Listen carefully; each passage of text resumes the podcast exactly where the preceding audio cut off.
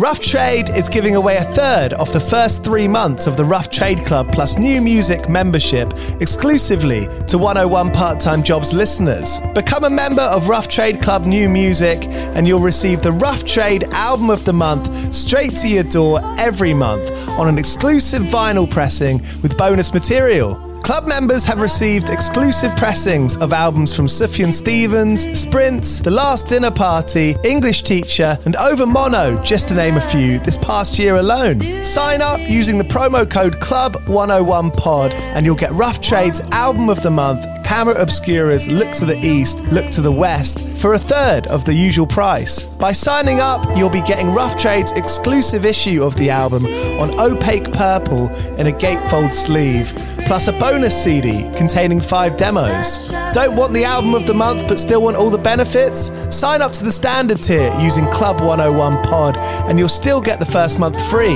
You'll also get free shipping on all orders, ten percent off at the bar and on secondhand vinyl in store, and exclusive access to sold-out Rough Trade events. So don't hang around. Head to rough trade dot com slash club and sign up with the code club one oh one pod. That's club one oh one pod and claim money off Rough Trade's Album of the Month today. This offer is for U K residents only. Do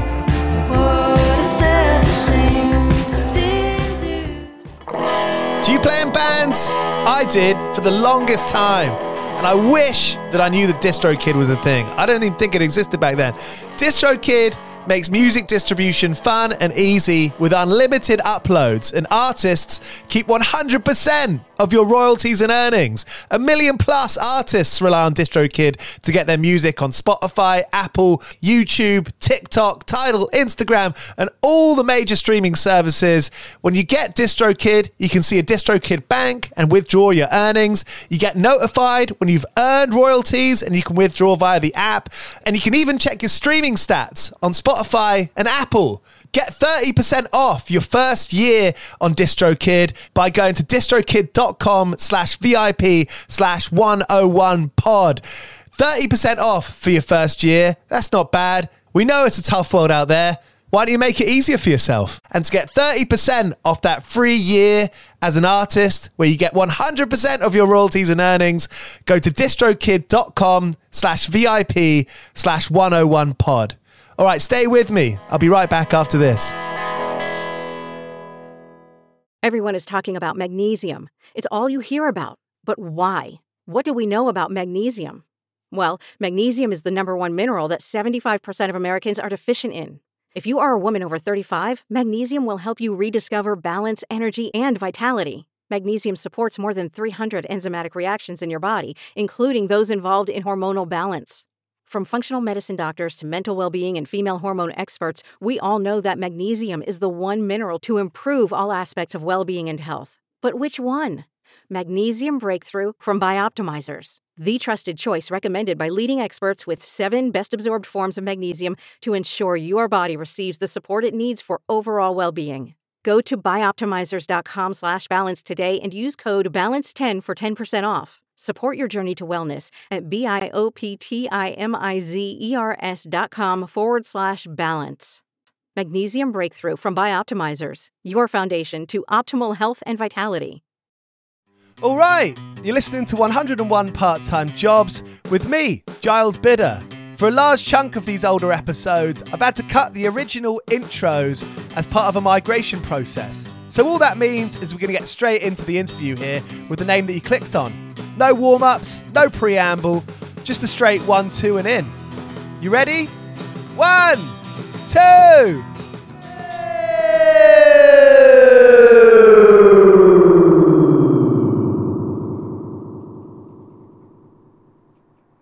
Did you feel the British invasion as an American kid growing up listening to, you know, indie rock, punk rock? You know, my sister always had... Uh...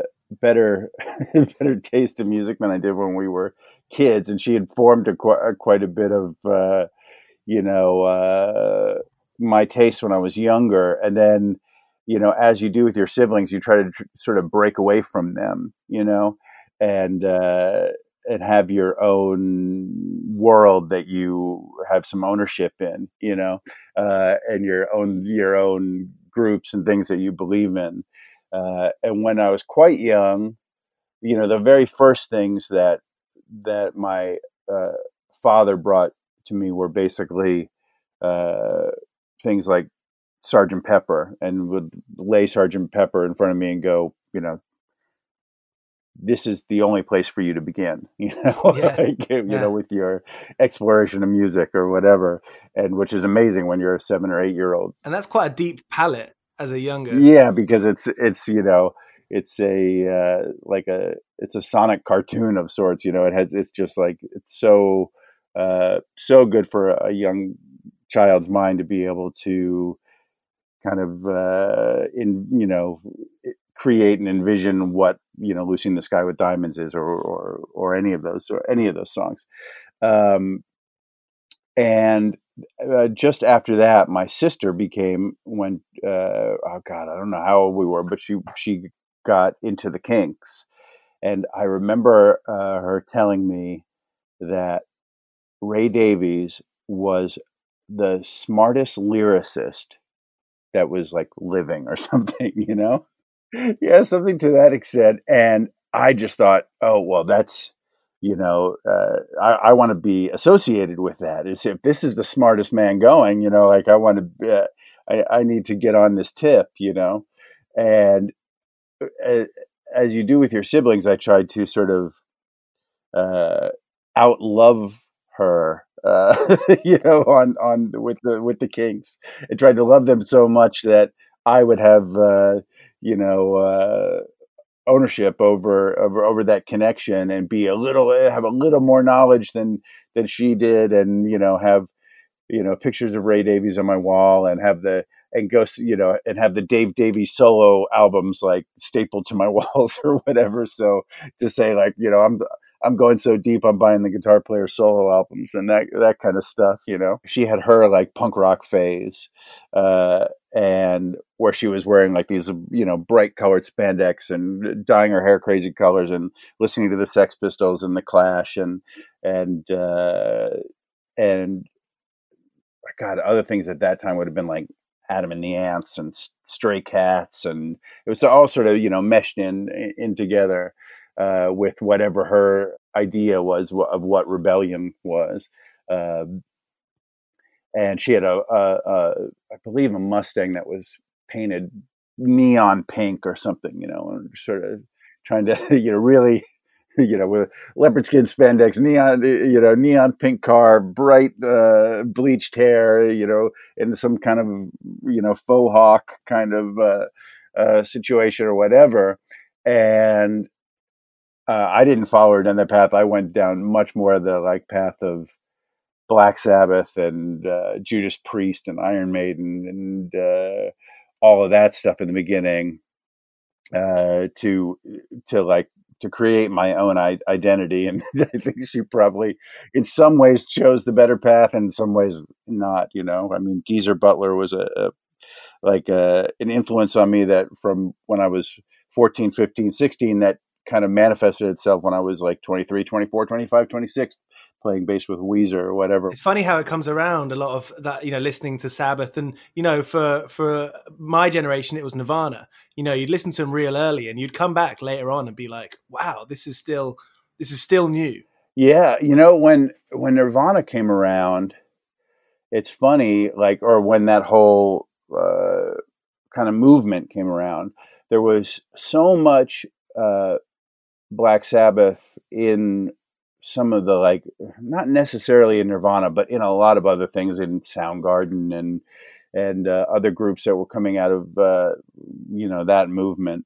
Uh, and I had spent like my, you know, fourteen, fifteen, sixteen, whatever, seventeen, you know, those years of my life completely immersed in that in that world. And by, so by the time that stuff came out, I was like, I can't believe everybody's getting so nuts about this. Like, I, you know, I did this as a kid or something like that, you know, even though I was still a kid when I was saying that, you know, I was probably uh, twenty-one or whatever when that was happening. But I remember feeling like, I can't believe people think this is a revolution. Didn't, isn't this sounds so much like something, you know, whatever it is. Yeah. And I was at that point when that music was going on, I was sort of, you know, knee deep in four A D and Cocteau Twins and uh, and Lush and uh, that kind of thing, uh, and Talk Talk, you know, and uh, and they're the more experimental side of Talk Talk. Were you playing and, and writing at this point, guitar and bass? You know, it's funny. I was talking to my girlfriend about uh, some of this last night. Uh, is that I was just listening to a, a friend of uh, mine's um, son who has, has is is uh, a musician, uh, and he's he's a young musician just getting started, and he's been sending me songs to, you know, get some feedback uh, uh, from me uh, about, you know, where I think he should take this or where he can improve or or, or whatever. And for the most part, I just give look, look for the things that are positive and just sort of try to uh, uh, focus on those, you know. Uh, and and the first song that he sent was something that uh, it didn't. It's it's something that I was like I was having such a hard time articulating. We were talking about this last night, having such a hard time articulating last night, and would have it probably the same now. Is that when you're first writing? Uh, The, the the things that you're writing don't necessarily even sound like songs in the way that people understand them. You know, they're not abstract. I know, exactly. Yeah, they're not like a, an abstract kind of uh, you know, Jackson Pollock painting or something. But they're just they they just don't uh, they don't come across as the something that you would interpret as like, oh yeah, that's a pop song, or that's just a, you know, whatever whatever, or that's a whatever style of music they're trying to write in, you know. Yeah. It's it's just like at that beginning period where uh, you're trying to do things, but they just don't, you know, you have something in your head and it just comes out, not, uh, maybe it's coming out like you want it to, but it's, you're not able to speak the language yet or something. Mm, mm. Uh, and so one of the first songs he sent was sort of like that. And he just sent a second one uh, to me. It took me a while to get to it. And I listened to it and I, and you could absolutely hear the transformation of like, oh yeah, there's a thing, you know, there's a, mm. there's a, there's a voice and there's a, a, a character and something that, and it, and it came across to me in something that uh, felt real. So at that point, Uh, when I was listening to, uh, you know, Spirit of Eden and Laughing Stock and um, and those kind of records and Cocteau Twins records and uh, whatever, uh, you know, music from that point, the stuff that I was trying to write just wouldn't have been, uh, it's it just wouldn't have been, it wouldn't have been what I consider music, you know? Yeah. It's just, it was, you're trying to do things, you're trying to create things, uh, you know. I remember like, like the, in that period, I can remember, this is so, this is so random, but I remember a, a, uh, older woman that worked at this tennis racket shop, you know, and I had this, I was living in uh, Northern California, out just outside of uh, Berkeley University, you know, mm. and, uh, I had, I must have thought, oh, I should start getting some exercise and playing tennis or something. Went to this tennis shop, and this older woman that worked there was uh, could speak fluent German. I don't know how we got onto it, but she said, "Hey, I could speak fluent German." And so I said, "Okay, I'm going to go home and I'm going to write a poem uh, for you to like recite in German, and then I'm going to like create some music that goes underneath it," you know. Uh, and that's kind of a good idea, uh, sense of like, I, you just don't know what you're just like searching around in the dark, trying to, uh, to do it. And I tried to create some sort of strings that sort of tried, trying to write some, you know, deeper, uh, metaphorical poem that she, and I, I don't think we ever did it, but I remember I did make the music for it. Uh, and the thing was called A Blanket. I can remember that. Uh, and it brought, I, that's all I remember. But, you know, it would have been, it certainly wouldn't have had verses and choruses and yeah, melodies yeah. or whatever. Uh, but you're just like, just in that kind of, um, in that sort of vast space of not being able to uh,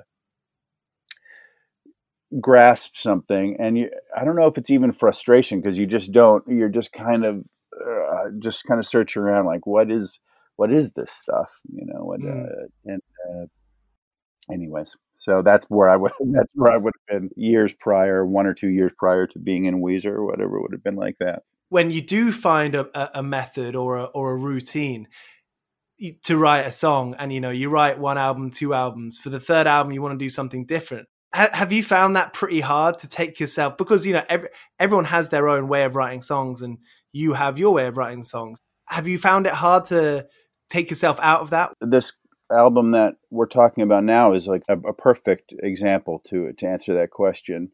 Uh, this album uh, that the that we're releasing at this uh, moment is called Q thirty-six, uh, and is uh, an album that is is a double album, and all the songs are bound together by science fiction and outer space themes. And going into it, going into the like the, the very initial writing of it, uh, I was in a rather uh, rough spot in my life. My father was uh, was ill, and uh, he had had like fallen ill, and then, and it was rapidly, it was one of those things that life throws at you where it was rapidly becoming more dire with each prognosis from the doctors. You know, you have three years to live, and then the next week it's, oh, you have uh, a year and a half to live, and the next week it's, oh, you have six months and so forth, until you get to the point where you're like, you better get on that plane, you know, mm. uh, and uh, get to the hospital as soon as you can, that kind of thing. And the fallout after of it was all of this nasty uh, stuff with internal Uh, strife within the family around his passing, and all the all of this, and so it's just a an, an ugly place. Through all of that, from the from the the beginning the beginning of his like first diagnosis of being sick to you know to through his passing, uh, I started to you know turn to music to just look for a means of escape. And when I first started writing, I started writing in the exact, like what you were saying, you have your, your approach, the way that you have done things, you know, for, for years and years in your life, and just kind of picking up your whatever instrument or singing, or just start singing a melody or whatever it might be about just a page torn out of your diary, you know, another, mm. Uh, just a slice of your life. It could be a very simple thing. It could be, you know, going to the store. It could be whatever it, uh, it is, or something about in your personal relationships or something.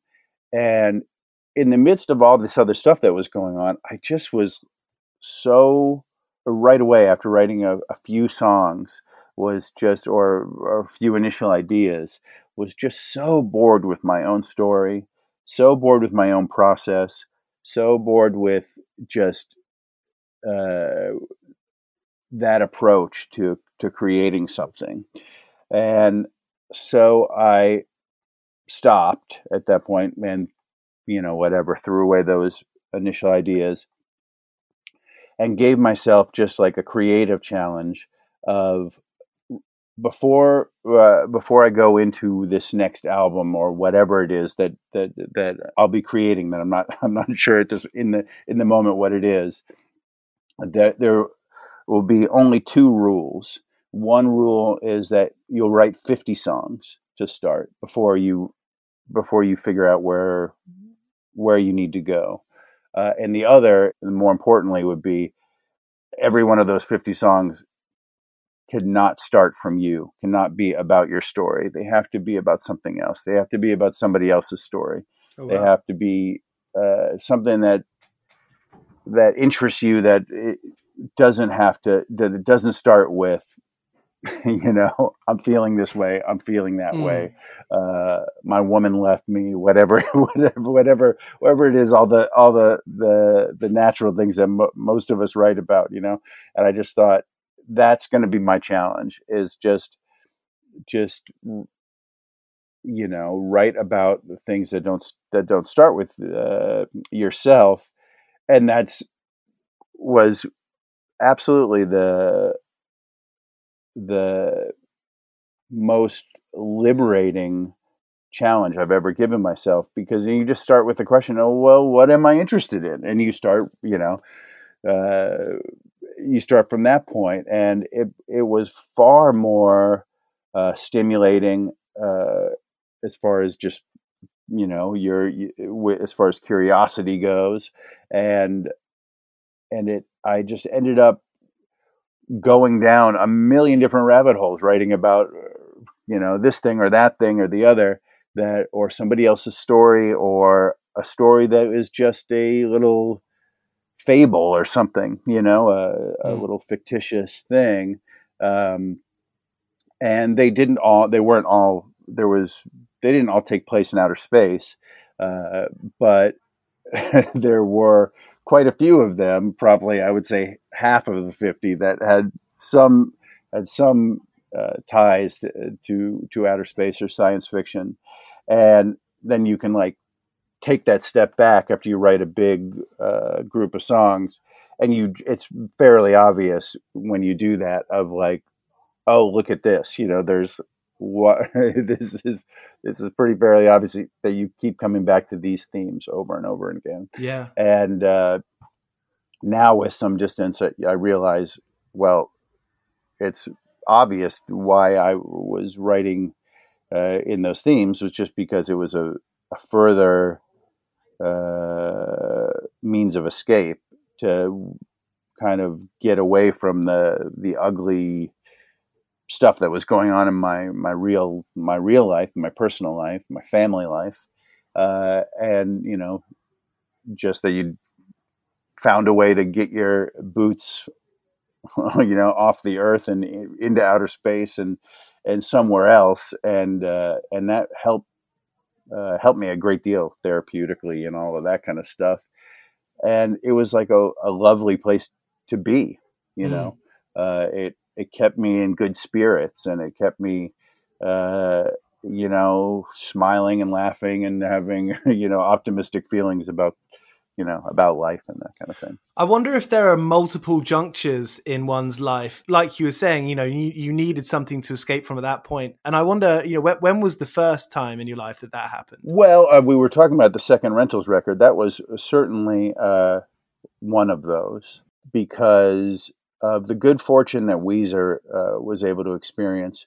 We were able to do um, a good amount of traveling, and uh, we didn't, We didn't travel to the to the most, you know, it's it, it fascinates me now looking back at it, how limited in some ways our travel was in those days, because we didn't, we like, for instance, we were never able to go to South America or many other, uh, you know, countries. We never, you know, when we never went to to to Russia, or we never went to, to Africa, or we never went to, we we did, there was many, many places we didn't go.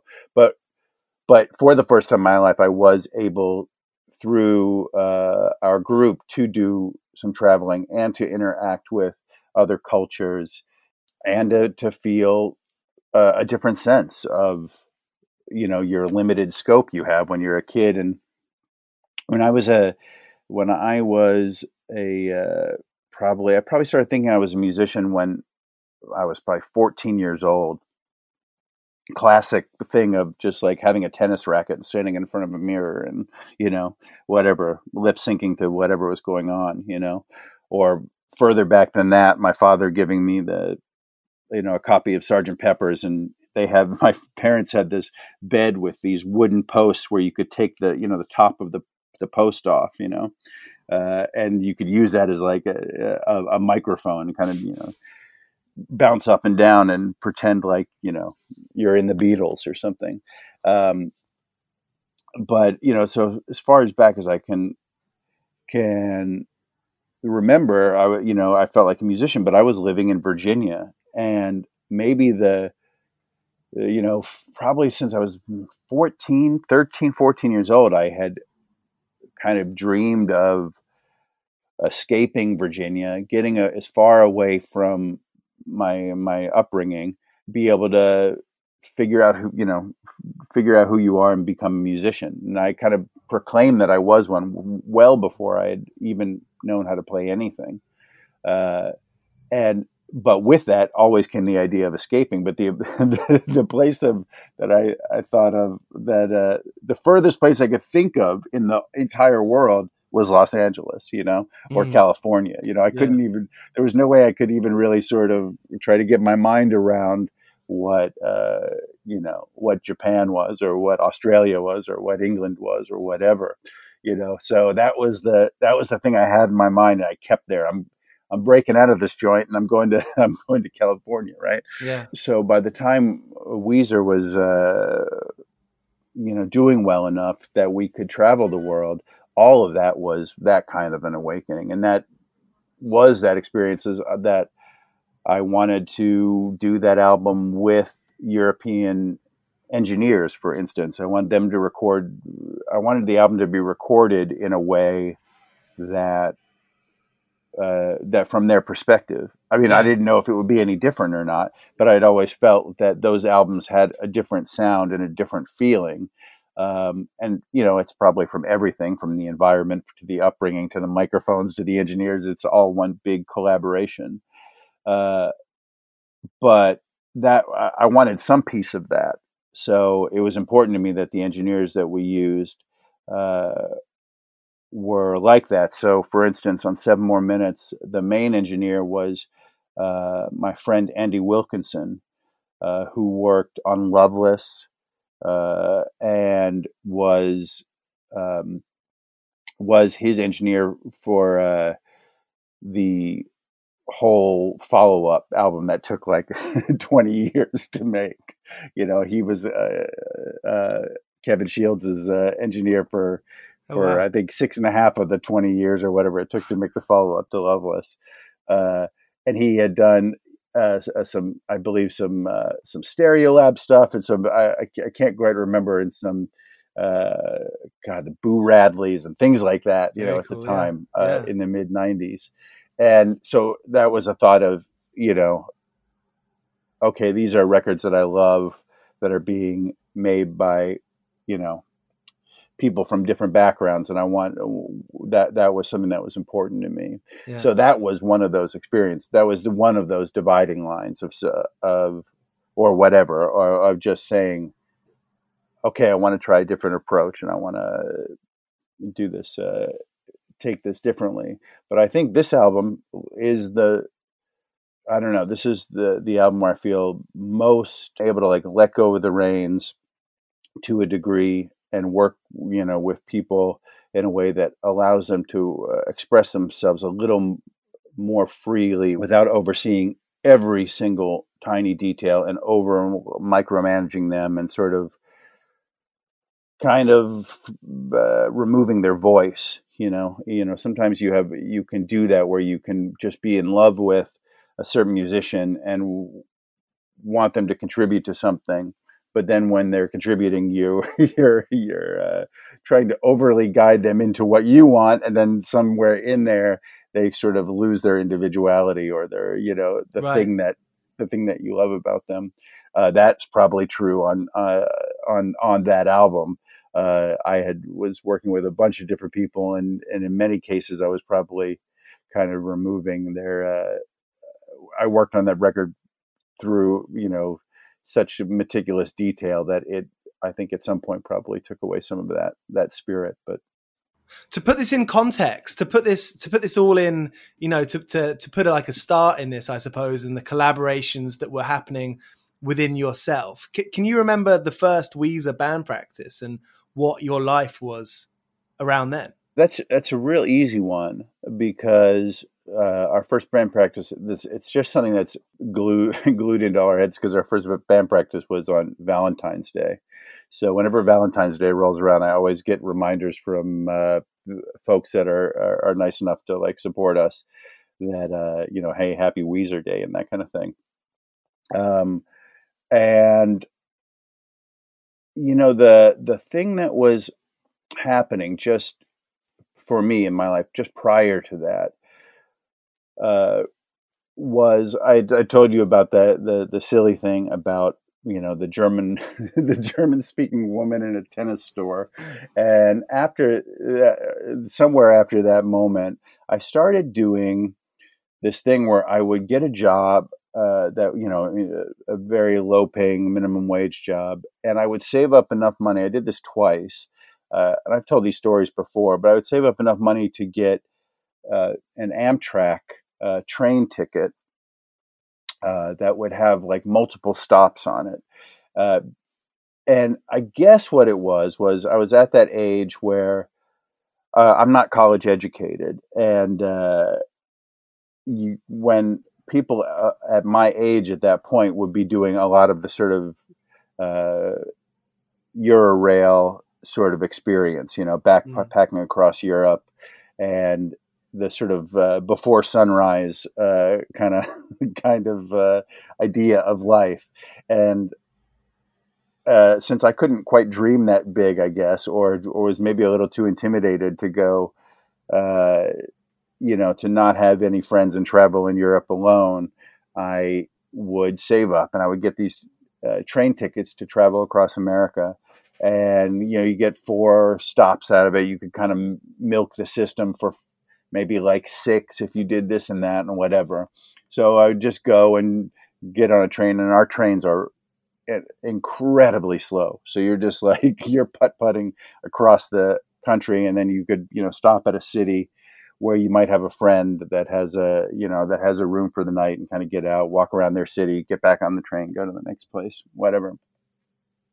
Uh, so just prior to uh, Weezer starting, uh, I was do I was on my second one of those, and it gave you an, an immense amount of time to just, because the trains were so slow, to just sit in one place, uh, you know, read uh, read novels and try to, you know, get your sense of what you want to be. At the time, I was reading quite a bit of Henry Miller, uh, which all feeds into that romanticism about leaving the U S and discovering uh, other cultures and uh, and that kind of thing. So I was reading a lot of Henry Miller, and and you know the the shortest Dostoevsky book I could possibly read, just so I could say I've read some of his, you know, like some short stories, and feel like I was like uh, you know uh, an intellectual or something like that. Probably not understanding any of it, uh, and listening to. Um, a ton of music, uh, like on a little cassette uh, Walkman kind of thing, uh, and just trying to figure out, where do I fit in this uh, world, and what is the path forward? And on that uh, second uh, trip, as I was coming back towards, I was coming from east to, to west, going going from New York to uh, to Los Angeles, with stops in New Orleans and so forth, and, and maybe in Colorado, and then finally coming to uh, Los Angeles, I, God, I was listening to a ton of Pixies. Uh, and there's just that thing where you don't know exactly what it means, but you, you just kind of go, the answer is, you know, the answer is in, within here somewhere. Uh, maybe it's Bossa Nova, the album that um, they, that there's an individual picture of each member of the group, but they're dressed quite Uh, all quite normally, you know, they just have sort of uh, uh, very moderate kind of clothes on. And uh, I think, except for maybe Joey has uh, a cowboy outfit on or something, but they, they just looked like, oh, that, that resonates with me. There was something about the, the, the sound of the music and the way that they were like posed, and the kind of no nonsense version of it. It wasn't, there wasn't uh, any cross processing, which was done on all that nineties photography of Nirvana and all that stuff, where it kind of makes everything look a little bit psychedelic and a little bit, the colors are a little bit enriched and all that sort of thing. Um, and here was this just really just giving it to you a very plain thing. They, they just look like very average, boring, normal people. You know, they didn't look like rock stars. They didn't look like whatever. And the music connected with me tremendously. So I was thinking that as we were, as the train was coming across, and I, I had no money uh, at this point. And I would, you know, it's one of these things where you would spend a couple dollars and get a couple muffins, and then like break off little pieces of the muffins as you were like, to like kind of sustain yourself, because the trains were so f- damn slow, you know? Mm-hmm. And, uh, and so you would just eat like a half a muffin a day or whatever it was. It was really funny. And I get to a train station in uh, L A, and Pat uh, Wilson met me there. uh, the drummer of Weezer, and he gave me a cassette of uh, songs that he had been working on uh, with our old roommate, which was Rivers, because the Pat and Rivers and I lived together before we for a short period before, and we never we didn't uh, the three of us didn't make music together, but uh, he he said, "Hey, I've been working on these songs with Rivers," and I still had uh, a twelve, thirteen hour train ride uh, back to Northern California. So I took his cassette and went on the train and listened to it on the way up there. And there was a few songs that, that kind of that thing that I told you about where uh, songwriters write things that don't sound like songs. Then one day they do, right?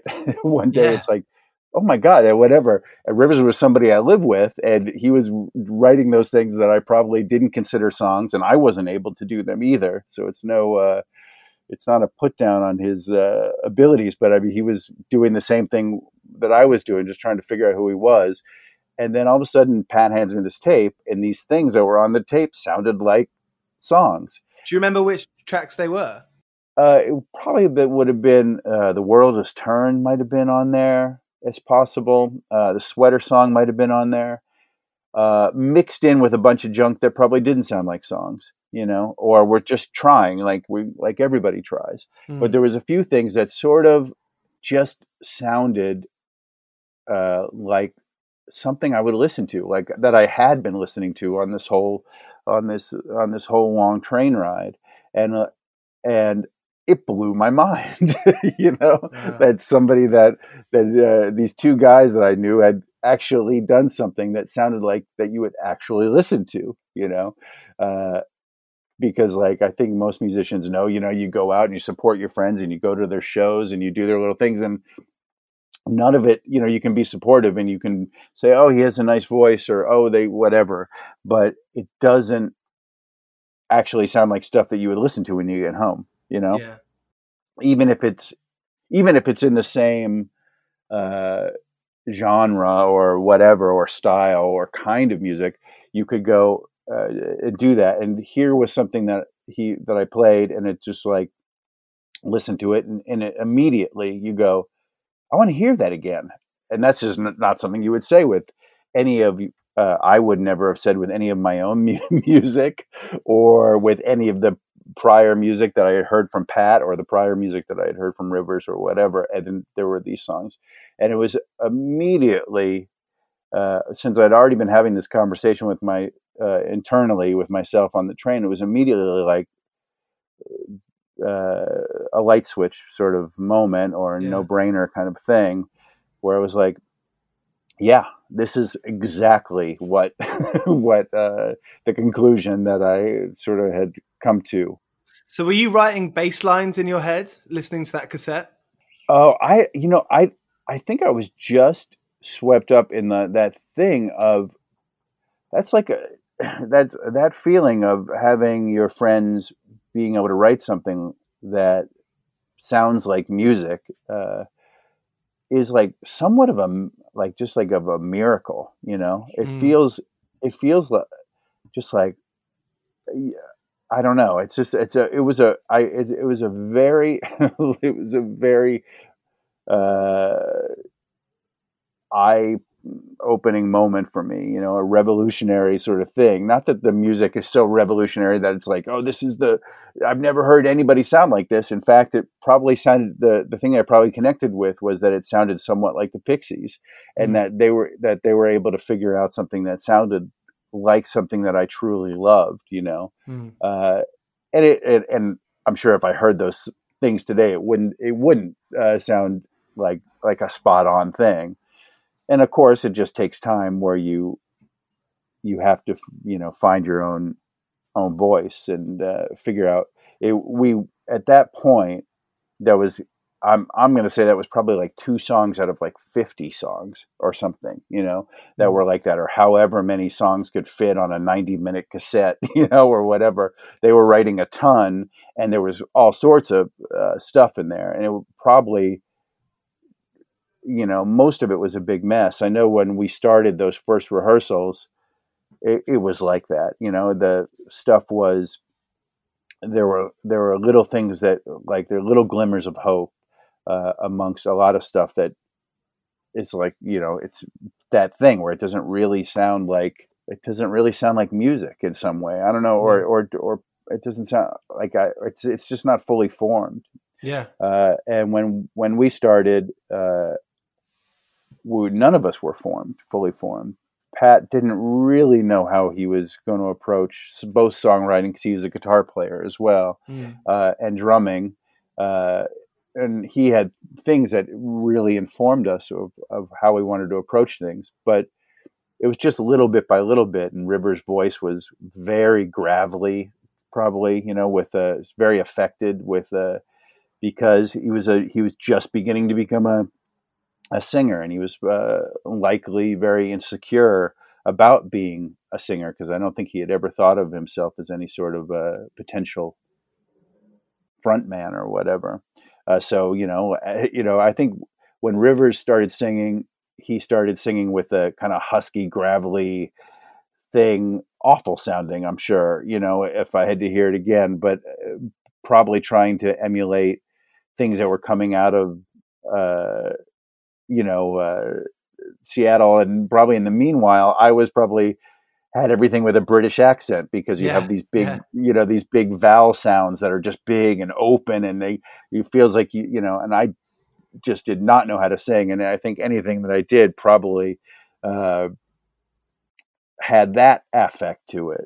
And then just over time, you, you know, whatever you start to find, you just got, you put in the work, and you, uh, Uh, we were very uh, unified in that kind of uh, uh, uh, Rivers and I of and, and Pat as well, of being just very no nonsense about what we had to do. We didn't have any preconceived notions that we were uh, doing anything particularly special. We, much to the contrary, we just sort of had a lower opinion of ourselves than anybody else possibly could have had, as a kind of a defense mechanism to say, you can't put us down further than we can put ourselves down, you know?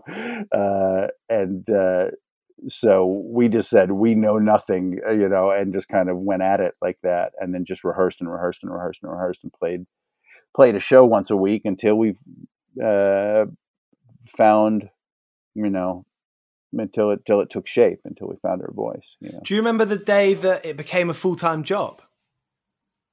Uh, yeah, that, that essentially that day that he handed me the cassette on the train, you know, wow. uh, once I talked to Rivers and he said, you're in, it was my total focus, my total center of my life, uh, uh, without, without any question. It was, it was a thing that once I, I got off that train, uh, up in Oakland, and then I lived in this place called El Cerrito, probably, you know, you get on a, another little uh, connecting uh, metro car, and you get home.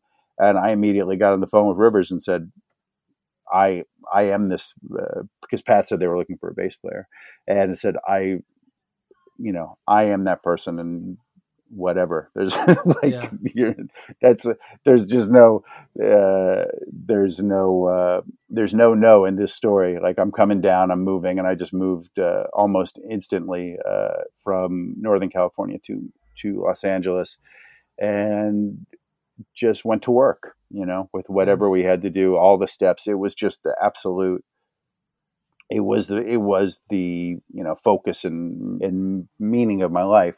Basically, from from that point forward, music has been that way. Whether it's the Rentals or or the music that we did with Weezer back then, or uh, whatever, it's been the the thing, the the reason to get up in the morning, and the thing that gives you an ability to say to, to ease your anxiety of like, I have some place to I have some place to go in the future. There's right. a you know I'm marching towards. Whatever it is, this next album or this uh, next project or this uh, next collaboration or, or whatever you're trying to create. Weezer, I imagine at the start when everything was happening, obviously that must have been a you know wild ride, some kind of roller coaster, and then and then moving you know beyond that and your departure and and you know having the Rentals as as your thing, because because writing music is is such like a, you know obviously it's a purely creative endeavor. Um, have you found it's hard to be creative you know every day? No.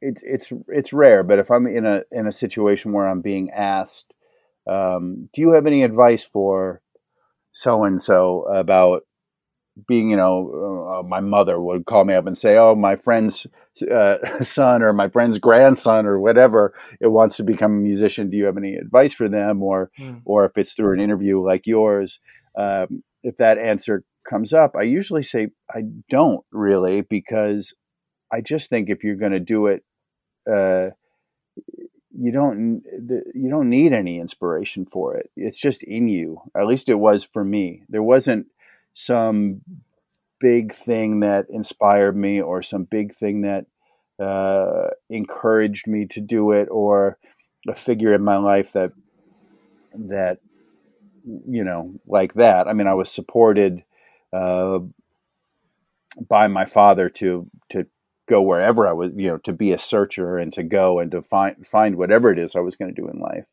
But as far as writing, I, I would be a writer if Weezer had never been successful, or if we had, you know, whatever the situation would be.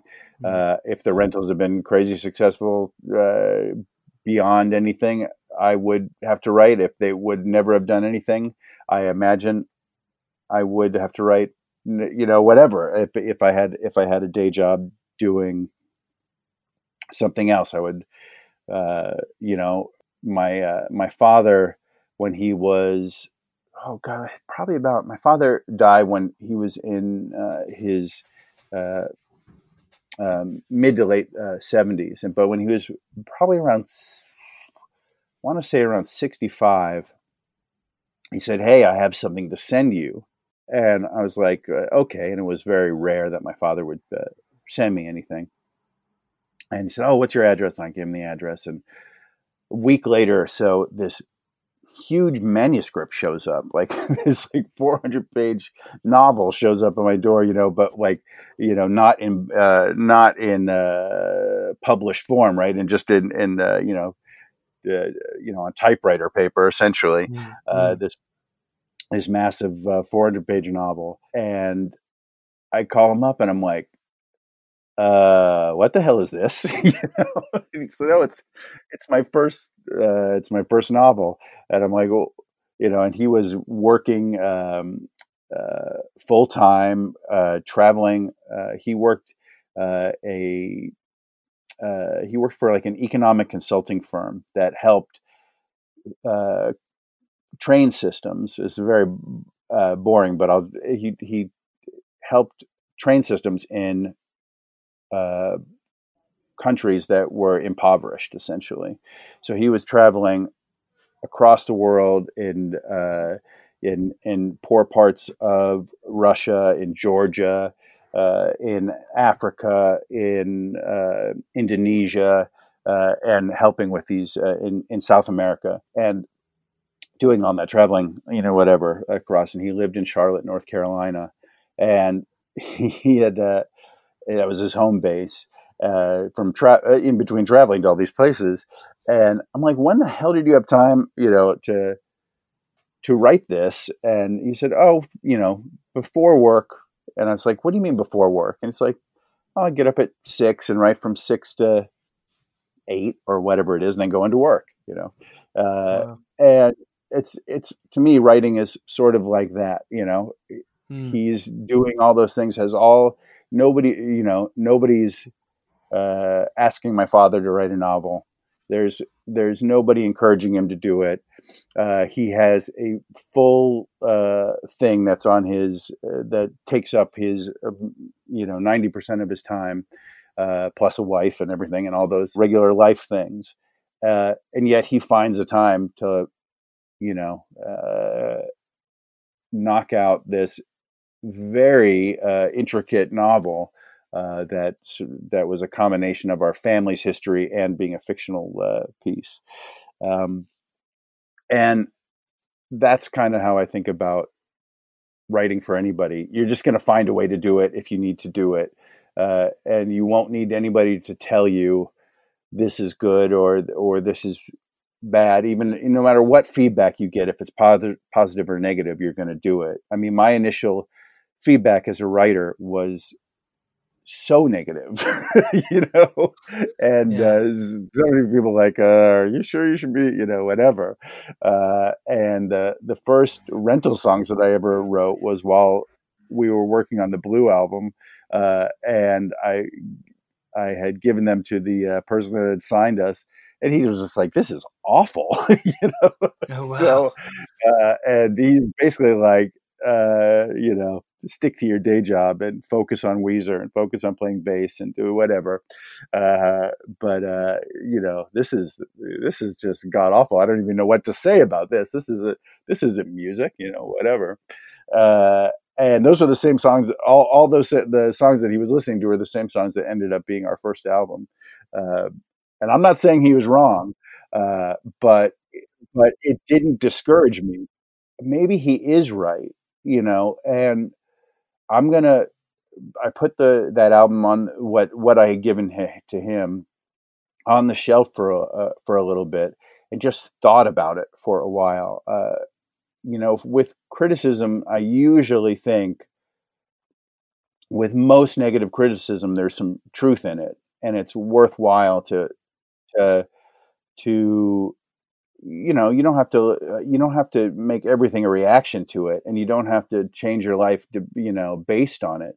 But I'm not, I, I don't find negative uh, uh, criticisms uh, unhealthy.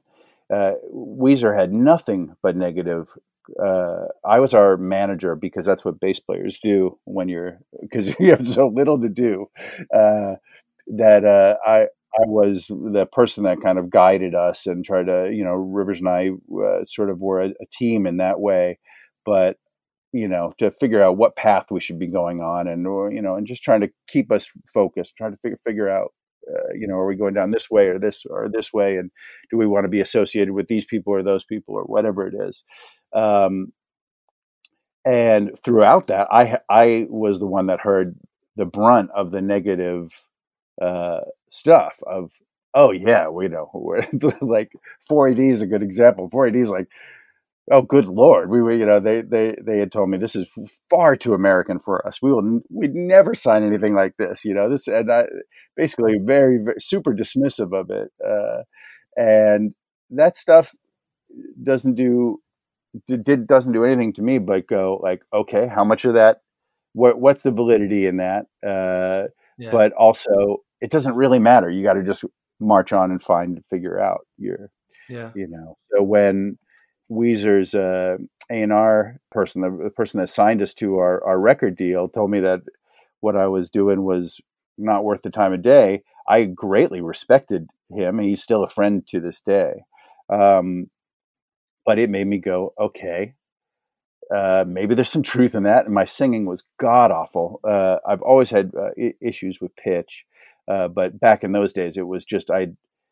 There was something about that um, that movement um, that of music of of the early and mid nineties was the thought of uh, doing anything uh, like taking a vocal lesson or anything like that was considered to be, you know, it, it, you wouldn't be real, you know. Yeah, uh, there was yeah. so much uh, there was so much posturing with being authentic, you know, uh, mm. and that things like the idea of taking a vocal lesson would have been thought to have not been authentic. So if you can't sing in tune, then that's authentic, you know, and that's how it should be.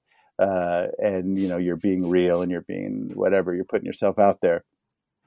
So, yeah. uh, boy, I could have used a vocal lesson uh, in, in those days. It would have, it would have saved me, uh, so much pain and so much frustration and so much struggle uh, that, you know, that, that I have both with Weezer and the early Rentals recordings. And uh, it was only until Q thirty-six until I felt, until I've actually felt like I understand how to sing and who I am and, you know, feel like yeah. a, like a, feel like a, a realized performer or something or whatever. Yeah. I feel yeah. like I know who I am, and I, and I feel better equipped to, not that I don't have a t- ton to learn, but I feel like I'm able to express myself in a way now that's much more, uh, uh, much more authentic, I guess. So that's, so that comes back to that thing. So basically the, the whole thing just wraps up to, no matter what anybody tells you, you're going to, you're going to do it anyways. No matter if they say you're the, you're the bee's knees or you're the worst thing since whatever, uh, you're going to just do it. If you have to do it, you're going to do it. And you don't need me or anybody else to tell you, yeah, you can do it. You're just going to do it, you know? Matt, thanks so much for chatting to me. Just to wrap this up, are, are there any careers alongside music that, that you've thought, oh, maybe I should, you know, have a punt at that? Or have you had any things that you, you have done throughout these years that maybe not many people know about? Well, um, the thing that I that I have thought about uh, is when I was uh, when I was a high school student, I was uh, I I was trying as quick uh, as quickly as I could to get out of school, to take my rightful place as a, as a whatever, as a California musician, I guess, was the was the thought. But I just wanted out. I wanted out as quick as I could possibly get out. One of the ways that I was able to do that was take a course uh, for film and television. And it was like this big, long three-hour class, and it earned you a million credits, and you were able to like kind of get through school a little quicker. Uh, and, you know, I took that to to make some... My my final thesis was to make some uh, Black Sabbath uh, tribute video or something like that, you know, um, and something silly. And uh, but the one thing I had, I had thought about through the way that the Rentals work, because it's not uh, the Rentals are not a traditional group like Weezer or like in many other groups. Uh, the every time we go into an album. Uh, The reason it's not a Matt Sharp solo album is because I collaborate with, you know, a ton of uh, different people who all color the record and change the record. So it's it is a group uh, effort, you know, and it is it's not one voice. So that's why I've always considered it to be, even though I'm the common, the only common thread through all of the music, the other people that uh, contribute, like on this album. Uh, Nick Zenner played guitar from the Yeah Yeah Yeahs, and That's it so started. Cool. Yeah, it's the, this album started from Nick, and it was the it was a collaboration that I've had wanted to to do for some time, uh, and it just happened that the themes of these songs resonated with him. Um, but since he's u- used to doing more abstract music. Uh, because the Yeah Yeah Yeahs is usually like the most commercial thing that he does, and the things he does outside of that are usually uh, more just just more abstract. Um, so when we went into this album, I played him probably nearly all fifty songs, and the the thing I told him is I want him to be uh, the person that chooses what we work on. I. that that would be one of those uh, very significant ways of just letting go of the reins, of saying, it's important to me that you have your voice throughout this whole album, and that the album is something that I don't feel like I'm forcing you into any particular uh, uncomfortable situation where a particular song doesn't resonate with him, but he's going to struggle through it, just do it anyways.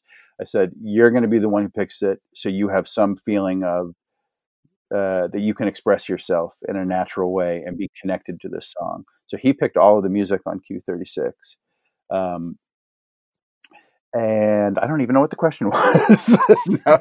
Is, I'll, I'll, are you talking about film school and like... Oh, sorry, sorry, sorry. sorry. So what I was going to say was, because uh, The Rentals isn't four dudes uh, in a van going from place to place, whatever, and has been this thing where you're intersecting with people like Nick or on um, this album, the drummer from The Killers uh, played drums, or Dave Fridman who mixed it, or the other albums with, uh, you know, with uh, with Damon or with the other folks, uh, Tim Wheeler and different folks that contributed to uh, Seven More Minutes.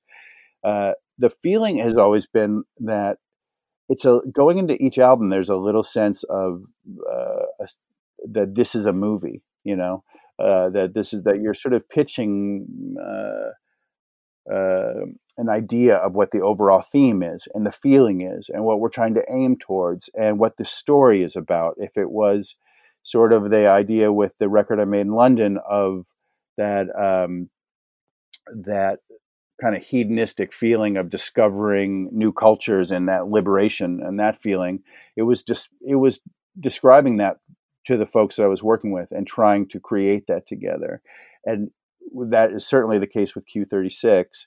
And that when when I'm in the, that er, those early stages with those uh, collaborators, it always feels more like a uh, what I imagine what a director's role is in in a film. Um, and so that that would be my answer, is that I kind of could see myself in uh, being in that in that kind of uh, in that role in that in that way of sort of getting people um, you know, enthusiastic about something and getting them to, to be there. And, and as like with most independent films, there's no money. Everybody's working for, um, you know, whatever the, the, the minimal amount, because they just want to be a part of something that's interesting and has a, and has a, has a story that they want, they wish to be a part of and wish to be able to tell and wish to be able to contribute to. The Rentals stuff is all like that because we're a, a very small group.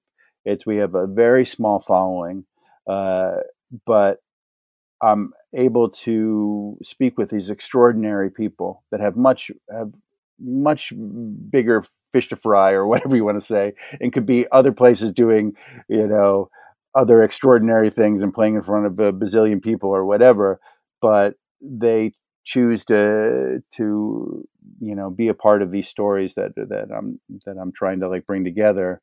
Uh, and that feels often like that, you know, it feels like what I think of it, what the feeling must be for an independent film director to say, hey, I want this actor who's a, you know, who shouldn't, you know, be working for scale, but I, you know, yeah. but, but they have to go out there and convince, convince that, that actor that, that, uh, this is a story that, you know, uh, should resonate with them. And I, uh, that's sort of how I feel with, uh, within the Rentals music that, uh,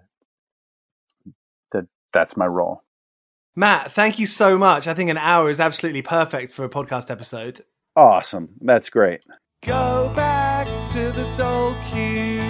Please don't tell P from the pub because he'll judge me, but I don't mind. I've been paying my taxes on time.